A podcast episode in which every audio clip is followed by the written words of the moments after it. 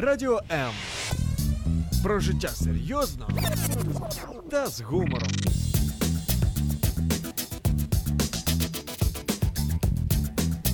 Радіо М.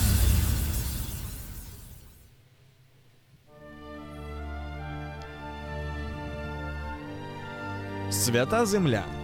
Єврейське життя. Про що говорить Тора? Святкування, пророки, Месія і сила Воскресіння. Чи може єврей вірити в Ісуса і залишатись євреєм? Якісна і своєчасна допомога людям, які шукають істину. Все це в передачі Маген Ісраїль.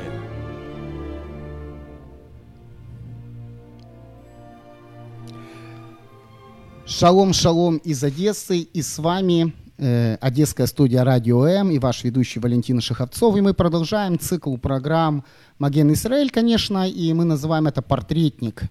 Знаете, и э, Бертольд Брехт, э, Брехт поэт и прозаик, драматург, он сказал, что судьба человека – это сам человек.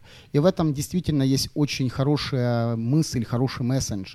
Потому что не судьба рулит нами, не она управляет нами, но мы сами можем изменить свою судьбу. И об этом сегодня нам расскажет наш гость, пастор церкви Слова, э, пастор церкви Божья река, Сергей. Живая река. Живая река. Павел. Апост... Прямо как апостол Павел. Павел. А, здравствуйте, Павел. Здравствуйте. И давайте начнем с холста. Знаете, когда рисуют картину, mm-hmm. наносят, давайте. берут холст, наносят на него фон, да, какой-нибудь, и потом на нем уже наносят изображение. И как холст я хочу прочитать стихотворение Юлии, Юлии Друниной, которое называется «Степной Крым». Есть особая грусть в этой древней земле, там, где маки в пыли, словно искры в зале, и где крокусов синие огоньки не боятся еще человечьей руки. А, вы родились в Севастополе. Да, совершенно верно. Давайте расскажем немножко э, о своем детстве. Что вы помните, вот такое самое значительное событие вашего детства? Всем здравствуйте. Приятно быть здесь. Спасибо за приглашение. Пастор Павел еще раз. Да, пастор Павел. И поделимся немного мыслями, пообщаемся. Спасибо. А, что сказать о Севастополе? Очень своеобразный город. А, не знаю, с каким бы городом можно было бы сравнить. Детство прошло довольно интересно, и вопрос, что именно запомнилось, да, из детства. Ну да, вот знаешь, я читал, э, э читал книги Владислава Крапивина, да, и он в основном описывает там какой-то такой придуманный город. Но когда я его читаю, я понимаю, что он рассказывает о Севастополе, потому что он сам родом из Севастополя. И он описывает море, он описывает эти скалы, степи, вот эти колокольчики, вот эти крокусы, которые, ну, знаешь, mm-hmm. потом выгоревшие, вот, вот вкус такой, знаешь, очень вкусно. Mm-hmm. Ну, детство вот провел на море, очень нравится. И, кстати, уже сегодня, живя в Одессе, э, все то же самое Черное море, и я довольно-таки счастлив от того, что, может быть, город другой, но море тот же, привык к морю, полюбил его с самого детства. Город исторический, э, примечательный, и у меня отец еще в то время занимался археологией. Да, даже да, так. И брал меня на раскопки, мы, конечно, мои глаза повидали много интересного. Я сам в это влюбился, до То сих пор Херсон, увлекаюсь. Херсонес? Ну, Херсонес, он более закрыт, конечно, к археологии, там чисто государственная деятельность ведется, но э, поездили по Крыму в разных местах, и как-то привилась у меня к этому любовь, к путешествию, к археологии, понравилось все это. Ну, город.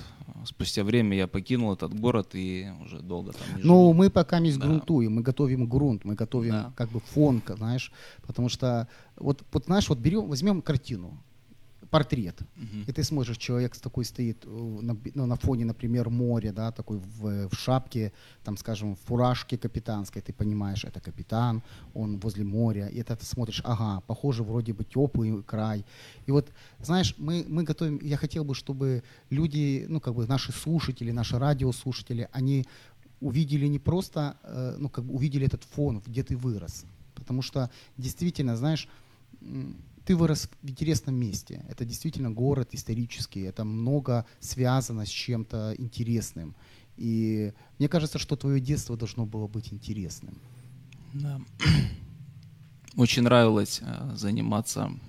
Э, мы, мы нырялись. Э, я помню, как мы вот любили нырять.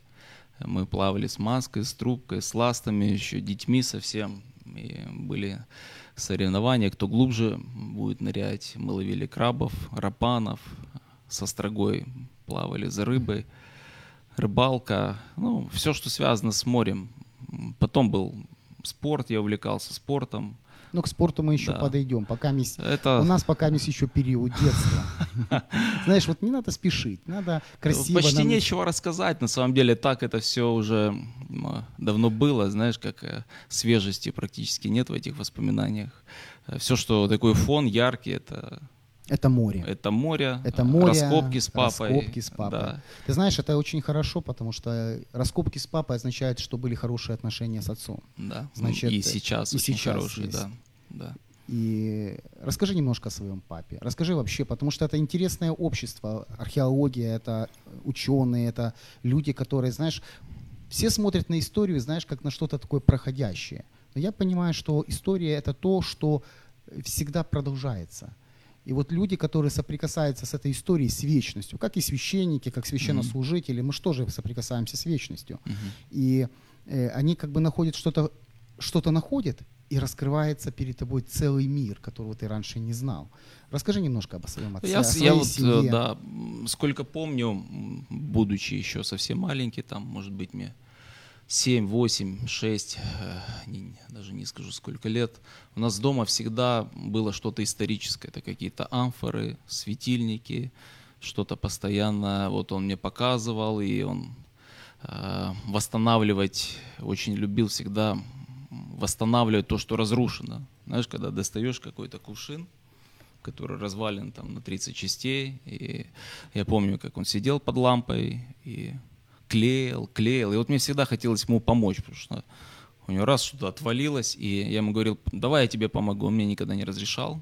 Мне казалось, что у меня получится, но э, у него это лучше получалось, и вот он постоянно что-то восстанавливал. Вот у меня такое, знаешь, вот Ты знаешь, э, я думаю, что даже это как-то символически. Может знаешь, быть. Потому да. что сегодня я знаю, чем ты занимаешься, угу. да, род твоей деятельности, и ты тоже вроде бы берешь и соединяешь... По крупицам. По крупицам да. соединяешь личность человека. Да. Потому что люди, которые попадают э, к тебе в служение, а ты, я знаю, занимаешься реабилитацией алкоголиков, ну, ну наркоманов, наркоманов, людей, да. которые страдают зависимостями, ты берешь эту личность, и ты, как твой папа в детстве, по крупицам, вот так знаешь, черепок за черепком делаешь одно целое. Это, это действительно очень интересно. Да. Смотри, как символически получается. Вот это фон. Папа, сидящий возле лампы, ты, угу. делающий дело Божье. Итак, Севастополь, море, папа. А ты вообще вырос в семье, как у тебя хорошая семья? У меня хорошая семья. У тебя есть братья, сестры? У меня есть старший брат, э, мои родители живы, мы очень близки общаемся. К сожалению, нет возможности сейчас повидаться. Уже долго мы не виделись, около года. Ну, это граница сейчас, да, которая выстроилась, плюс сейчас карантин, и просто невозможно туда физически попасть. Мы все время на связи, на видеосвязи, то есть мы, мы очень близки. Э, родители сыграли очень серьезную роль в моей жизни. Можно сказать, что если бы не они, то я, я даже не знаю, где бы я оказался, был бы ли сейчас живой. Я очень благодарен своим родителям, кто меня не бросил в сложное время и поддержали очень сильно, и до сих пор поддерживают. Это для меня важно очень. Да, семья, конечно, это действительно не только важно, это хороший фон. Мне нравится. Ты знаешь, очень интересно. Вот каждый раз встречаясь здесь с людьми, я как бы соприкасаюсь к целой вселенной. И ты смотришь на человека вроде бы, ну, ты не знаешь, кто он ну, такой. Да. Но когда он раскрывает свою историю, ты понимаешь, что э, у него есть что рассказать. И тебе хочется знать дальше. Итак, детство, море, папа, мама. Что было, мама. Что было дальше? Спорт. Э, занялся спортом, э, поступил в детскую юношескую спортивную школу. Это был баскетбол. И все началось с уличного баскетбола. И одно время меня спорт, спорт захватил сильно с ребятами. Это соревнования на улице, это соревнования уже в зале. То есть ты, ты командный игрок? Я командный игрок, да. И более того, до сих пор э, страсть к этому спорту у меня осталась, потому что мы сейчас с ребятами, с церкви встречаемся, играем, бегаем, кто любит играть в баскетбол.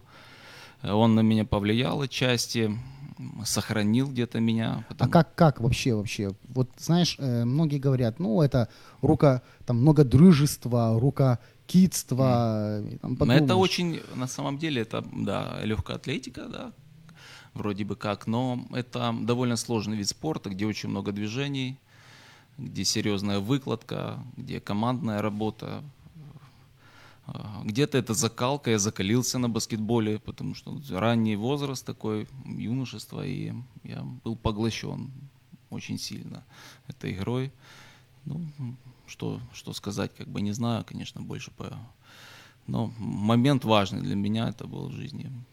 Да, ну просто мы уже видим фон. Мы mm-hmm. видим семья, которая любит, мы видим город, mm-hmm. который любишь, море, которое любишь. Ты знаешь, окружен совсем любишь. Да. Спорт, который любишь, который формировал тебя как личность, как mm-hmm. командного. Потому что, знаешь, э, командные вообще виды спорта, они уникальны тем, что э, развиваясь как личность, ты учишься воспринимать других людей воспринимать других людей, воспринимать, ну, содействовать, быть в социуме, знаешь. И давай посмотрим дальше. Давай.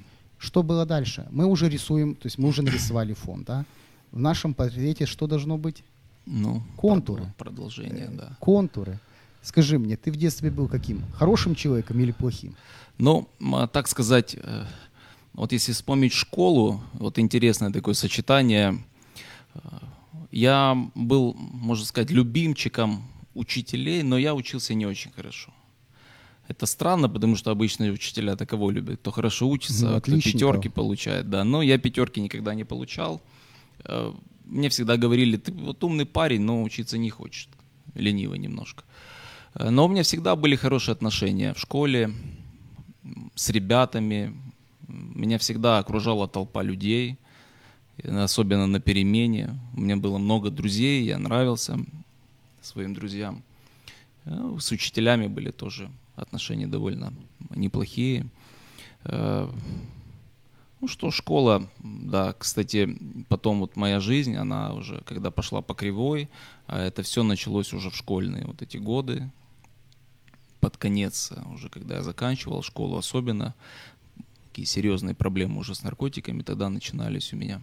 То есть прямо в школе началось? Да, это было прямо в школе, и... Давай это... поговорим немножко об этом. Давай. А, смотри, сегодня, знаешь, э, как бы про- про- проблема вообще наркомании и алкоголизма в обществе, она актуальна. Угу.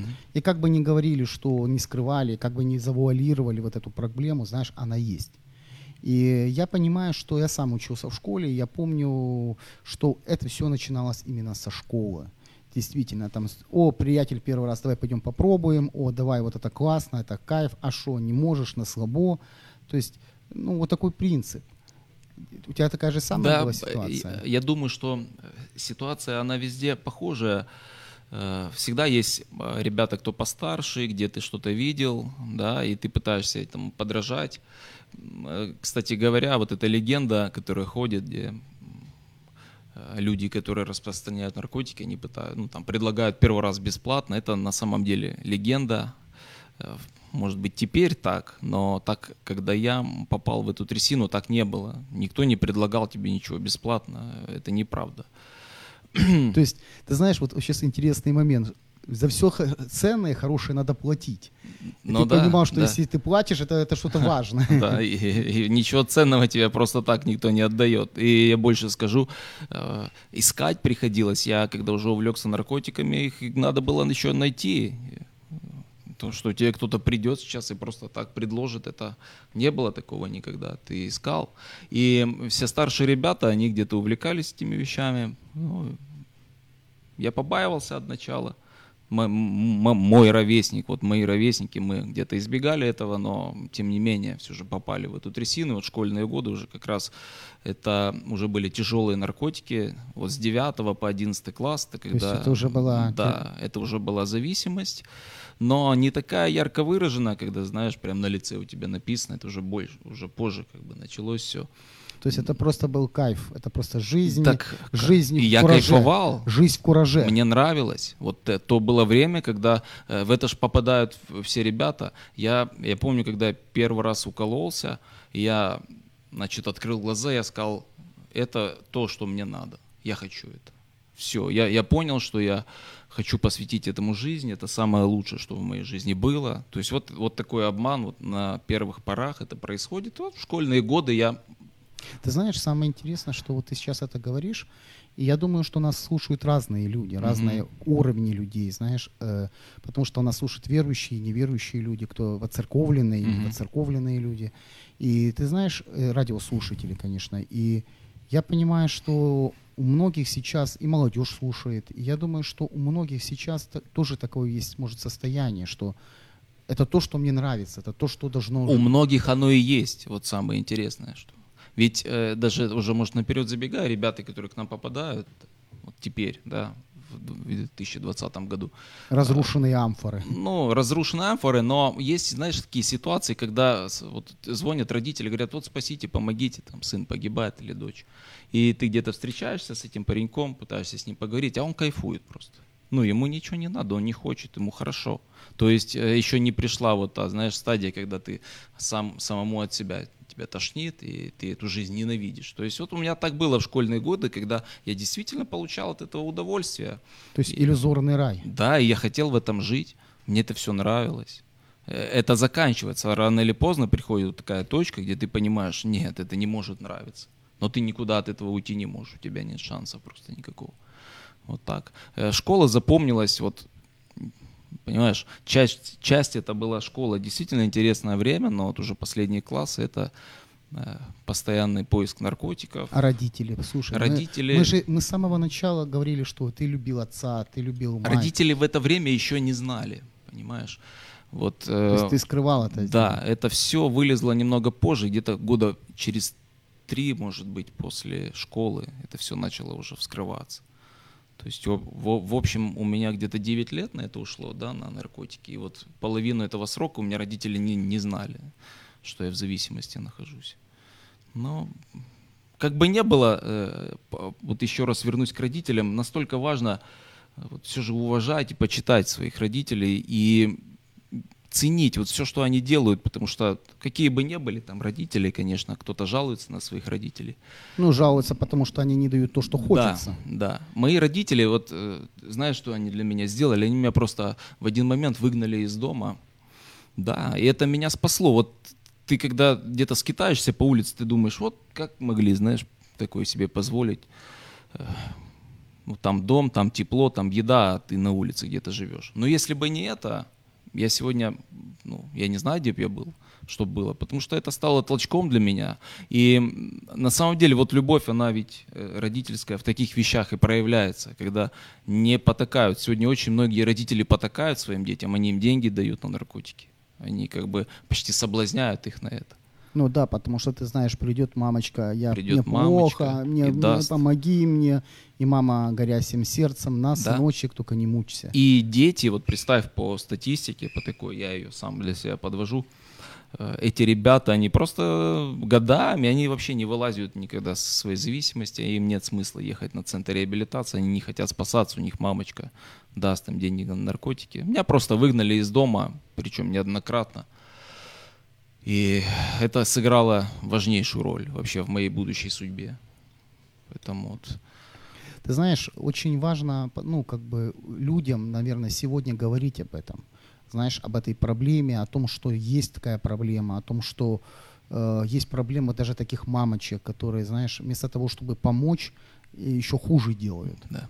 Понимаешь? И я понимаю, что твоя история может сегодня стать каким-то ключевым, для кого-то, знаешь, каким-то толчком к изменению жизни.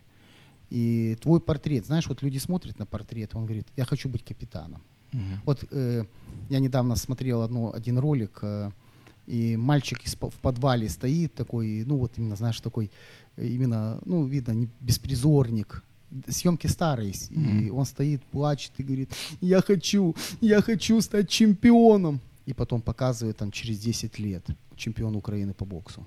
Потому что в свое время его нашли верующие люди, приняли его в семью, э, ну, знаешь, вырастили, и мальчик сегодня чемпион Украины по боксу. То есть Бог восполняет мечту, исполняет мечты.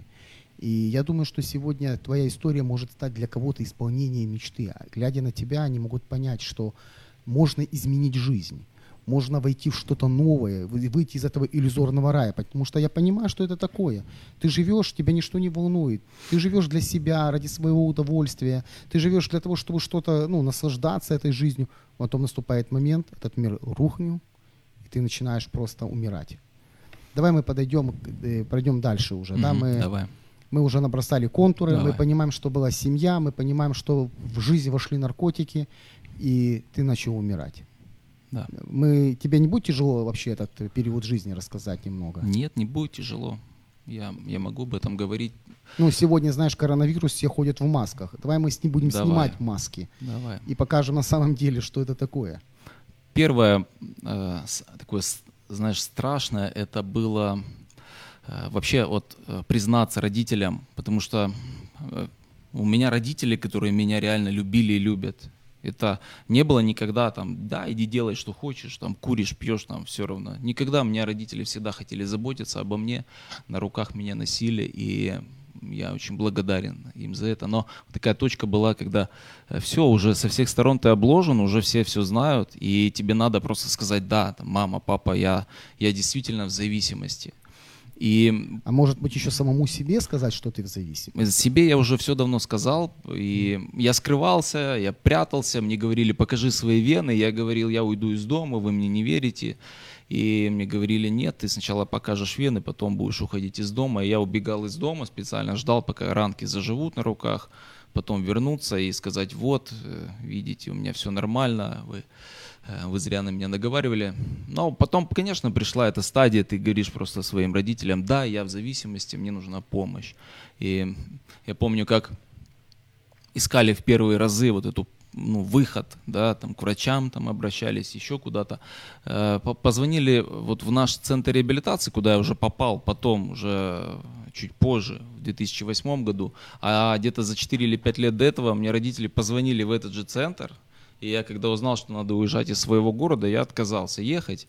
И это как раз, э, знаете, меня увело еще на несколько лет вот в этот туман. И потом я все равно оказался там, куда меня родители хотели в первый раз отправить. Но вот сознался, первые пробы лечить. Э, конечно, не хочется лечиться, не хочется э, мучиться там от чего-то. И меня положили в психбольницу, я лежал. Ну, это же классическое, это классика, классическое да. советское лечение наркомании. В психбольницу и прокалывают вот этим... Прокалывают, да. Помню, э, такое, знаешь, резонанс такой серьезный, потому что я, я понимал, что существуют люди там душевно больные, с расстройствами разными, я видел их э, так на улице, но когда попал в эту больницу, я понял, что я вообще раньше ничего не видел, это были действительно серьезно больные люди, которых держали в заперти. И вот я оказался вместе с ними на соседней койке. Я подумал, ну как, это не моя судьба, не, не, не могу я тут быть просто. Я, я был удивлен сам себе, что я вообще здесь. Но знаешь, вот у меня родители, они э, хорошо всегда зарабатывали, у меня дома очень хороший ремонт, э, всегда вкусная еда была. И я попадаю в такое место, где нет ни еды, ни ремонта, и очень странные люди рядом, понимаешь? И, и, и Наполеон. И я просто был ошарашен, вот, вот я здесь. И для меня это тоже, знаешь, как осталось очень сильно в памяти. Я пробыл там не так долго, может быть, около 10 дней, но это до сих пор таким отпечатком для меня серьезным. Э, я очень молод, и знаешь, и в дурдоме лежу. Оттуда меня родители забрали, все началось заново. Это были такие первые попытки вообще что-то решать. Но это, это ничего не работало. Потом на дом просто врача вызывали, меня промоют, и я неделю полежу под капельницами. Я потом выхожу, и все начинается заново, заново, заново. И около восьми раз меня лечили. Пробовали все. Ну, только к бабкам-гадалкам не водили, слава богу. А так все медикаменты мне переливали кровь, чистили плазму. Вот что есть сегодня самое лучшее, вот это мне делали. Только трепанацию черепа не делали. все обратно возвращалось, и, э, кстати, каждый раз вот в моей семье это все большим разочарованием оставалось. Ну, ты понимаешь, да, когда на тебя там надежды возлагают, вот-вот сейчас мы тебя полечим, и это все изменит, и еще больше ресурсы вкладываются, еще сильнее лечат тебя, новые лекарства, и понимают, что ничего не изменилось. Все то же самое. И вот это такое время, когда разочарование, родители разочарованы. Для меня всегда имело огромное значение, что обо мне папа думает, мама. И каким бы я вот не был вот ужасным наркоманом, я все продал, все, что можно, потерял, всех, кого только мог обмануть, я обманул. Меня, у меня уже было две судимости, уже перед тем, как я ехал на, на центр реабилитации, было две судимости. И я, я не жил дома уже очень долго, и я был на одном наркопритоне, я там жил около уже двух месяцев, и э, меня мама подкармливала, помню. Знаешь, как вот все-таки из дома, ну, как выгнали, не пускают, но подкармливают. И я сказал маме, где я живу, она пришла. Как-то неожиданно, я просто не думал, что она именно сейчас придет. У меня полное ведро было шприцов. Я всегда, я, ну мне стыдно, вот сегодня такой современный наркоман какой-то идет, знаешь, они, они перед мамой готовы даже употреблять наркотики. То есть вообще им все равно. Я, я перед родителями не матюкался. Мне стыдно было, я, я не, ну, как-то вырвется, и мне стыдно. Ну, вот видишь, мы же говорим, что мы же вначале составили фон, да, у тебя были очень хорошие отношения, близкие отношения в семье. Да. И я понимаю, что это воспитание все-таки было, знаешь, Было правильно. воспитание очень серьезное. У меня папа очень такой суровый, строгий, справедливый. Э, мама очень, очень любящий такой душевный человек. И когда она зашла туда, ну, конечно, я ее пустил. Она увидела на кухне, представь, полное ведро шприцов моих. Это ужас какой-то. Я до сих пор, мне так стыдно за это. Меня же потом отправили с этого вот момента на центр реабилитации, ну, там, чуть позже к этому. Ну, то есть мы еще к этому Да, к этому подойдем. придем. На сам момент, вот до сих пор, вот уже прошло где-то 12 лет, и мне стыдно представить до сих пор за это. Мне стыдно, что моя мать зашла и увидела это ведро. Я, я, ну, как сказать, не могу себе этого простить, так неправильно сказать. Но это уже, к сожалению, не изменить. Вот ты видишь, э, я просто вижу, что вот что осталось в тебе, вот эта человечность, знаешь, правильная, что изначально заложенная, правильная, знаешь, божественная вот эта искра. Потому что есть, я знаю уже людей, которым все равно, все равно. Ну вот я хочу сказать, настолько важно на самом деле, что родители вот дают ребенку с детства. Э, когда, ну, вот мне повезло, я вот в любви все-таки вырос. Вот не в какой-то такой, знаешь, вот странной душевной любви, но в настоящей. Вот у меня вот семья, вот все-все, я вот в этом воспитывался. И э, вот эта радость, вот знаешь, э, то, что тебя дома ждут, тебя примут, вот как бы не было, простят там сотый раз. Вот это все же отложилось в моем сердце, это до сих пор есть у меня вот это ощущение То есть вот, сформировалось. Личность это, да. была сформирована да. вот на этих правилах. Мне так жалко вот ребят, э, может это не по теме, я не знаю, мне так жалко ребят сегодня, которые где-то брошены, знаешь, кто с детства вот не видел вот этой родительской любви. Вот. Ну, почему не по теме? Понимаешь, мы же говорим, что это портрет. Ну, И это портрет, он состоит из множества фрагментов. И вот то, что ты переживаешь, вот эти твои сопереживания, это результат твоей личности, то есть фрагмент тебя. И, э, трудно, трудно, вот, да, трудно сегодня. Мысль. А почему я говорю? Меня э, я постоянно веду какой-то анализ вот ребят, которые к нам попадают. Я я я все же пытаюсь понять характер, да, почему человек стал таким, почему так сложно с кем-то работать. И представляешь, вот э, я я заметил это из вот практики вот все эти годы. Часто корни, представь, идут вот туда, где вырос человек, как он рос. И, к сожалению, так много ребят, кто, знаешь, как беспризорники росли, или там, может быть, родители выпивали и не воспитывали. С ними сегодня очень сложно работать. Они не принимают э, помощь, они как дикие какие-то, вот когда ты пытаешься Евангелие, знаешь, передать, им трудно радоваться с радующимися, плакать там с плачущими, знаешь, вот, вот, вот эти истины такие, как чуждые для них сегодня, и мы так ну, задаем вопрос, ну почему вот человек такой? Вот представь, я, я, я это увидел, я, я уверен, что вот э, в большинстве случаев это действительно то, в чем рос человек. Видел ли он там любовь вот эту родительскую, заботу, знаешь, к себе. И от этого зависит, готов ли он сегодня менять свою жизнь, принимать эту Божью любовь в свою жизнь. Вот. Ты знаешь, мы, мы сегодня очень интересно, э, ну как бы не то, что интересно, ты сейчас так подводишь таким правильным мыслям, наверное, или не то, что... Я даже не могу выразить сейчас эту идею. Просто перед, того, перед тем, вот перед этим циклом этих передач мы mm-hmm. говорили о семье. Мы вообще все время касаемся семьи. Вот это основополагающее общество, семья, семья, любящий отец, любящая мама, э, воспитание детей, как это важно, знаешь, вот в еврейской культуре это очень важно. С детства ребенка учат воспринимать себя как личность, который несет ответственность угу. и который любит, ну, не, он не просто любимчик, но он должен что-то давать взамен. То есть не просто, знаешь, по, все Потребитель. потребительская mm-hmm. любовь, а именно вот любовь, которая дает что-то. И я понимаю, что сегодня в нашем обществе вот нарушена вот эта грань. Очень сильно нарушена. Очень нарушена. Mm-hmm. И люди э, растут калеками. Вот этими, да. наши духовные калеки, моральные калеки. И они стараются заглушить боль, заглушить вот эту неполноценность всем, чем можно наркотики, алкоголь, какие-то сексуальные извращения. То есть чем, чтобы почувствовать себя самим собой.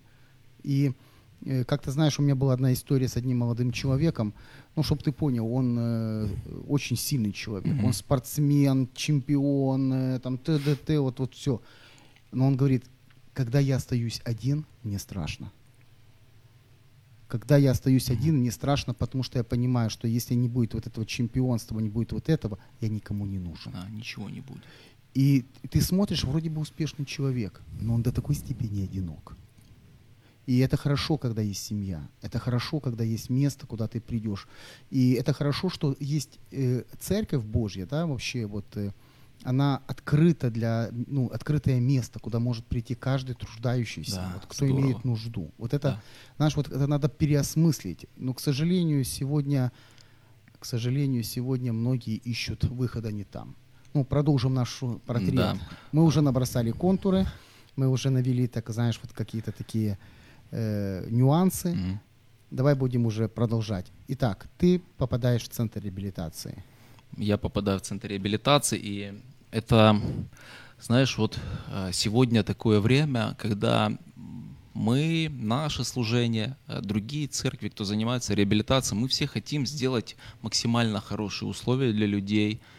Э, мы хотим, мы, по крайней мере, хотим, чтобы наша реабилитация была бесплатна для людей. Мы хотим научить чему-то их и создать такую атмосферу, как можно больше атмосферу любви для людей. Но вот э, в то время, когда я попал на центр, э, вообще вот э, наркоман вот того времени, он не был искушен на на разного рода центры реабилитации. Их было вот несколько штук вообще в Украине. И ты как бы не выбирал. Давай вообще мы просто назовем, что такое центр реабилитации. Центр реабилитации это место, где собраны люди, которых собрали, которых позвали. Это вот люди наркоалкозависимые, где не лечат медикаментами, не ставят никому капельницы, нету психологов, врачей. Это помощь оказывают волонтеры, такие же ребята, которые в прошлом были зависимы. Это Евангелие, это молитва, это чтение Библии. И вот э, тот центр, куда я попал, ну, я не знаю, сегодня бы, если бы вот сегодня это бы вот сейчас со мной происходило, и мы бы, мне бы предлагали, я бы не выбрал этот центр просто по условиям, понимаешь? Но на то время не было что выбирать. Я просто поехал, куда меня отправили, и я очень счастлив, что у меня не было выбора. Я, я попал туда, куда меня привел Бог. Я так верю в это. И была, Можно поподробнее? Да, была, была зима, значит, нас охраняли собаки. На, да, Сейчас никого собаки, кстати, не охраняют, но это был такой серьезный центр. Нас на территории около 200 э, человек примерно находилось. То есть эта территория, она разбита на несколько корпусов. На одном корпусе где-то 50 человек, к примеру, да. Людей много, э, многие рецидивисты. Многие не хотят жизнь менять, их просто привезли туда, родители отдали, сбагрили, как бы, и они не хотят ничего менять, постоянные разговоры про наркотики. Я в это тоже поддался, и, ну, знаешь, так сыро, атмосфера не очень, и с потолка капала, и такие здоровенные собаки нас еще и охраняли. Это было удивительное время. Но там я родился свыше. Вот ты представь, как интересно, когда э, ты вот думаешь, вот сейчас я дам человеку самые лучшие условия, дам ему любовь, заботу здесь, э, вот церковную такую опеку, душепопечение хорошее, вот он спасется. Э, я понимаю, да, это очень важно. Но в моем случае, представь, так не было. Я, я реально родился свыше. Вот ночью я помню, как Святой Дух сошел на меня, погрузился в меня, я не знаю. Я тогда это не мог объяснить но я в, в соверш... Давай просто, знаешь, как бы для многих э, ну, наших радиослушателей непонятно, оно да. непонятно. Скажем, ты пережил прикосновение Я пережил Бога. прикосновение Бога, да. И это были вот очень интересно, для меня это свидетельство, неподходящие условия. Ну вот как мы при, принято, да, вот Бог, это что-то все, все красиво, это церковь, набожные люди, да, там яркий одета. свет, да, э, да. музыка А ангельская. тут все мрачное, понимаешь, э, мрачная еда, о, рядом мрачные люди, ну, такие же, как С мрачными я. мыслями. Да.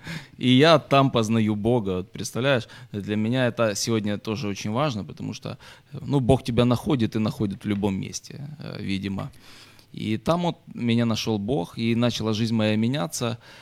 Э, там я как бы спасся, э, все изменилось. Но, знаешь, опять таким серьезным мотиватором было, я, я уже пробыл месяц примерно, я, я заметил, со мной что-то происходит хорошее, но все, все равно мне хотелось вернуться. Вот, вот, вот знаешь, тянет старая жизнь, когда ты вроде хочешь изменить что-то, но тебя очень сильно тянет. И представь, вот опять здесь каким-то ограничителем стало, знаешь, что я думал, как если я сейчас вернусь, я, я разобью сердце там мамы, допустим.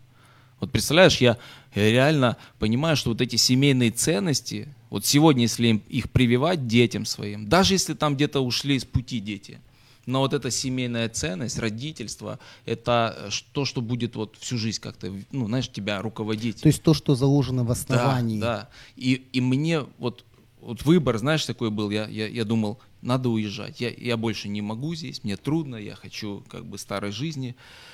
Но я всегда думал, а как я сейчас посмотрю родителям в глаза? Вот последняя надежда у них. Вот представляешь, я начал в 14 лет употреблять наркотики, я по сути ну, ну ничего толком не увидел, как бы. Я тебя понимаю. Вот представь, 14.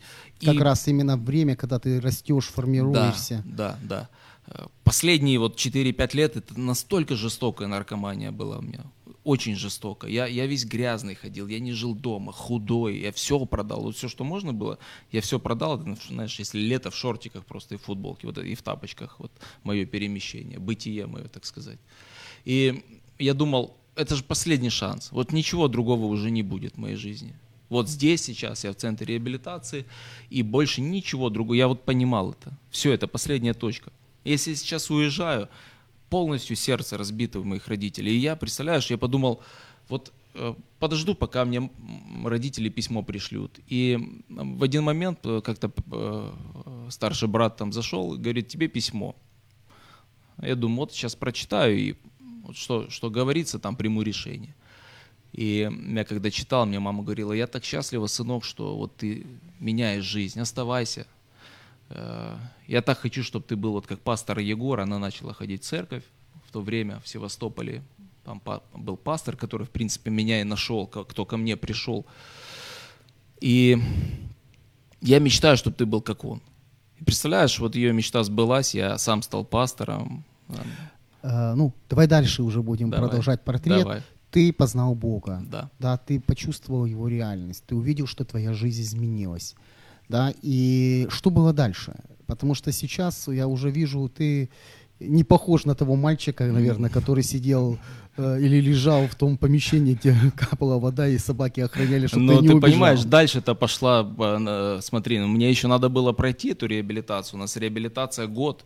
Угу. То есть это год, когда тебе особо не доверяют, у тебя нет ни денег, у тебя нет телефона, ничего как бы нет. У тебя есть ты и то, что ты из себя представляешь. Э, попал я на миссию в Киев тогда. Это миссия, можно сказать, как адаптация Это когда из такого жесткого центра тебя из карантина отправляют уже в миссионерскую команду, я попал туда, где-то на седьмом месяце своей реабилитации я пробыл там, и оттуда уже через полгода я уехал э, со старшим братом на миссию в Крым, в Джанкой. То есть мы там начинали служение, это вот мое первое такое миссионерство началось. И уже в то время я чувствовал на себе вот это призвание, мне очень хотелось служить людям.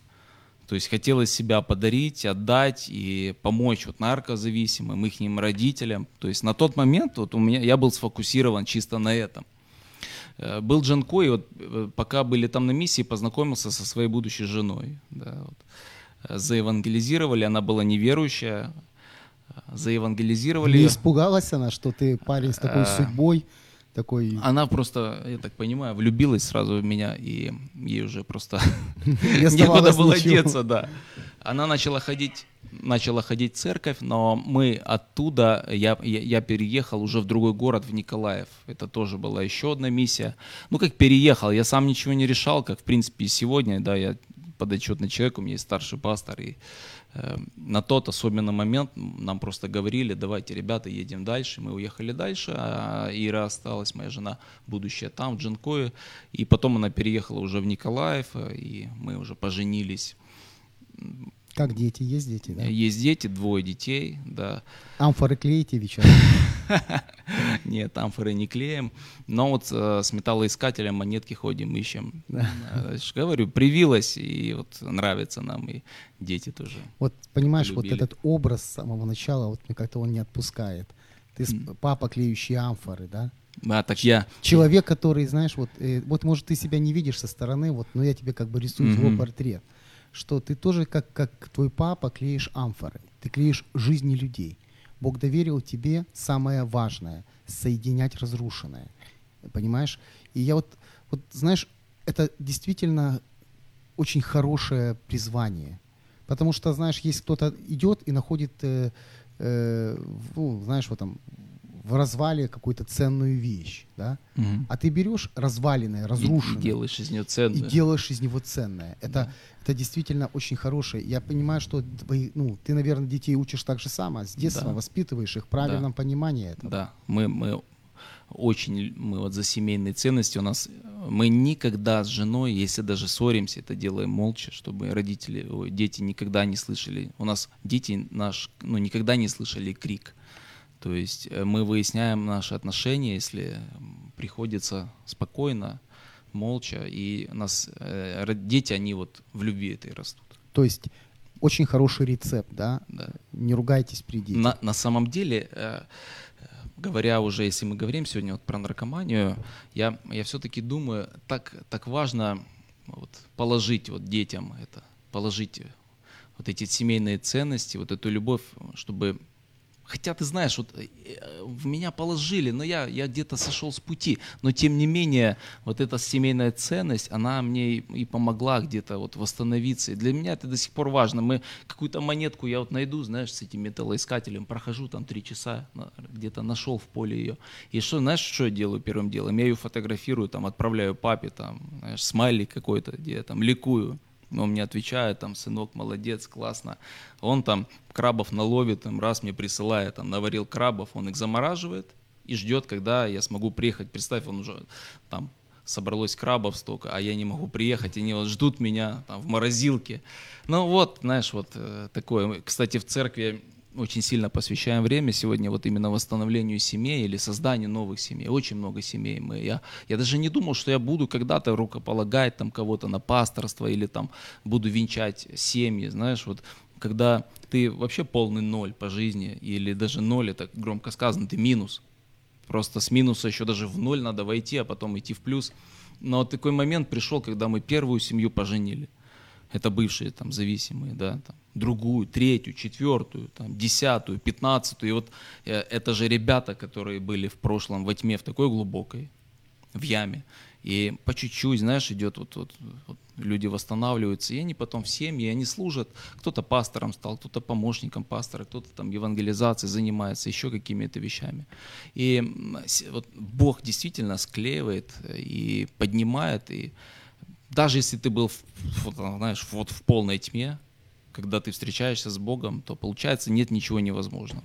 Я это на себе пережил. Вот для меня это сегодня очень ценно. То есть, получая, передавай дальше, да? Делая добро, да. передай его да, дальше. Да. Особенно получаю удовольствие именно вот от восстановленных семей. Знаешь, сколько ребят вот попадают в центр реабилитации, у нее там, допустим, жена, да, э, которая бросила его уже. У нас такой случай, нас, э, мы отправили на миссию семью одну в Запорожье, наш пастор там Александр, и у него, его бросила жена еще до, ну, до церкви. Э, То есть, когда он был в проблеме да, еще? ну, он сделал все для того, чтобы они не были вместе. Ну, понимаешь, она, э, разочарование сплошное. Вот попал на реабилитацию, прошел реабилитацию, начал служить, э, боялся даже звонить там своей жене. Ну, они оставались в браке. И так получилось, представляешь, вот прошли там несколько лет, они вместе, она с ним как миссионер, она там в прославлении играет, они служат. То есть, вот, склеилась. Да, Бог, Реально, Бог, это невозможно невозможно было. Он ей боялся звонить, он не знал, как ей Невозможное позвонить. делает возможно. Да, и вот так семьи, вот эти восстановления сейчас постоянно у нас происходят, когда... Вот, вот. ты понимаешь, самая интересная тенденция. Э, семьи в Украине распадаются. Очень большой, э, большой процент разводов. Но ты посмотри, в правильном обществе, в христианском, где есть христианские ценности, где люди знают Бога Отца, Бог берет и соединяет то, что было разрушено. Это действительно очень интересно, очень важно, и я думаю, что многие радиослушатели захотят э, ну, посмотреть вот именно на свою жизнь вот с этого вот обзора, знаешь, с этого ракурса, mm-hmm. и увидеть действительно настоящую нужду ценностей, которые не приходящие. И у нас осталось пять минут до конца эфира. Э, я хотел бы, чтобы ты, может, э, э, пригласил людей, кто имеет нужду. Да, может такой рекламка, да, небольшая. Ну это не рекламка, ты знаешь, я думаю, что это хороший совет. Да. Знаешь, иногда есть возможность сказать людям, потому что я помню историю вот кратенько. У меня есть один хороший знакомый, э, у него была проблема, он э, умерла тоже, у него мама умерла, и он начал пить, молодой человек. Э, друзья появились, они пили, квартиру, конечно, понятно, исчезла квартира, и вот он шел по улице, шел просто, уже жить не хотелось, думал, вот пойду прыгну с моста. И вдруг смотрит, в луже лежит э, такая пригласительная этот, приходите к нам там. Он ее поднял, сейчас у него есть свой дом, у него семья, дети. Он говорит, ты понимаешь, для меня эта бумажка стала билетом в счастливую жизнь. Он пришел в церковь, он познал Бога, он изменил свою жизнь. И понимаешь, и Бог изменил все обстоятельства. Поэтому, может быть, сегодня для кого-то это будет пригласительный билет в будущее. Согласен. У меня, кстати, точно так же мама просто номерок сорвала с объявления и пришла домой с ним и набрала. Ну, вот пусть это будет да. сегодня объявление. Да, пусть это будет объявление. Э, друзья, Э, я не рекламирую ни какую-то ни церковь, и ни, без названий, без ничего. Просто э, я, наше служение, мы готовы откликнуться в любой город вот, в Украине. Мы посоветуем, порекомендуем, где ближе к вам, где вам удобнее, если вы хотите там изменить что-то в своей жизни, или, допустим, вы родители, да, мама, папа, и у вас там сын или дочь в зависимости, на самом деле не ставьте крест на них, и все можно вернуть, восстановить, я в это верю, и я это вижу своими глазами каждый день, постоянно.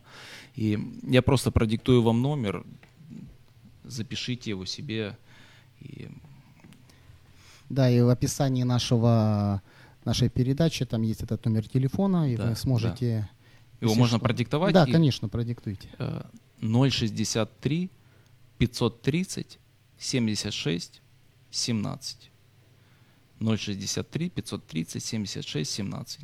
Обращайтесь, просто позвоните, это ни к чему не обязывает, но мы с вами поговорим, объясним, И может что для кого-то да. это станет счастливым билетом да, в будущее. Да, да. Хорошо, ваше любимое блюдо, твое любимое блюдо.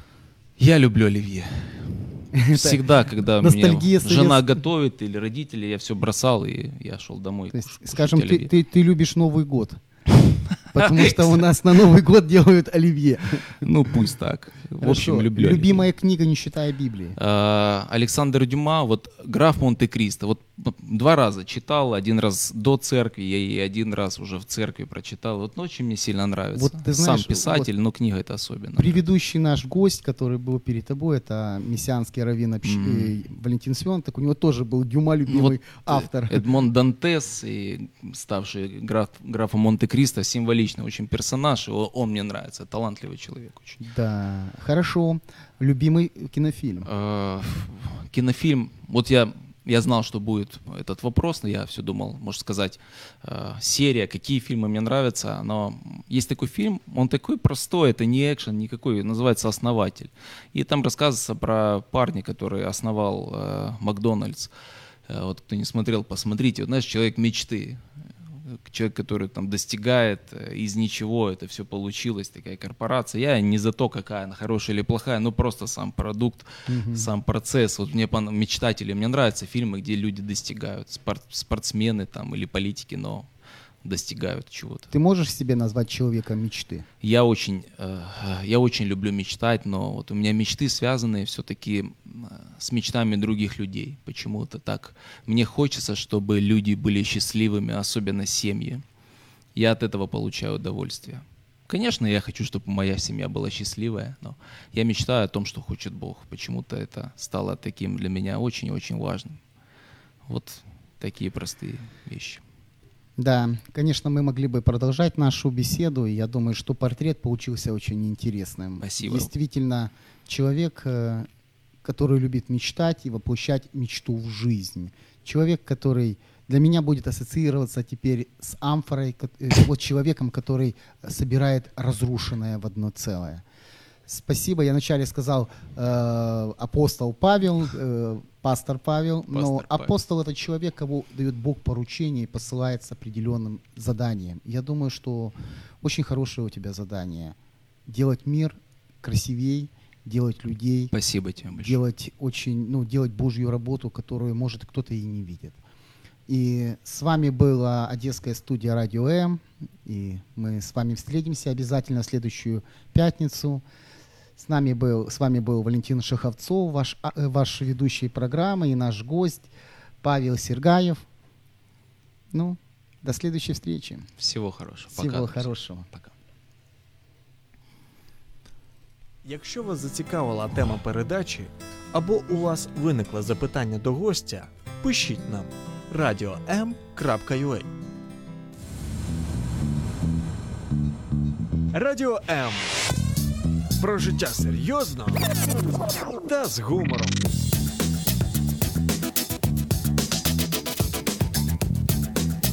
Радіо М.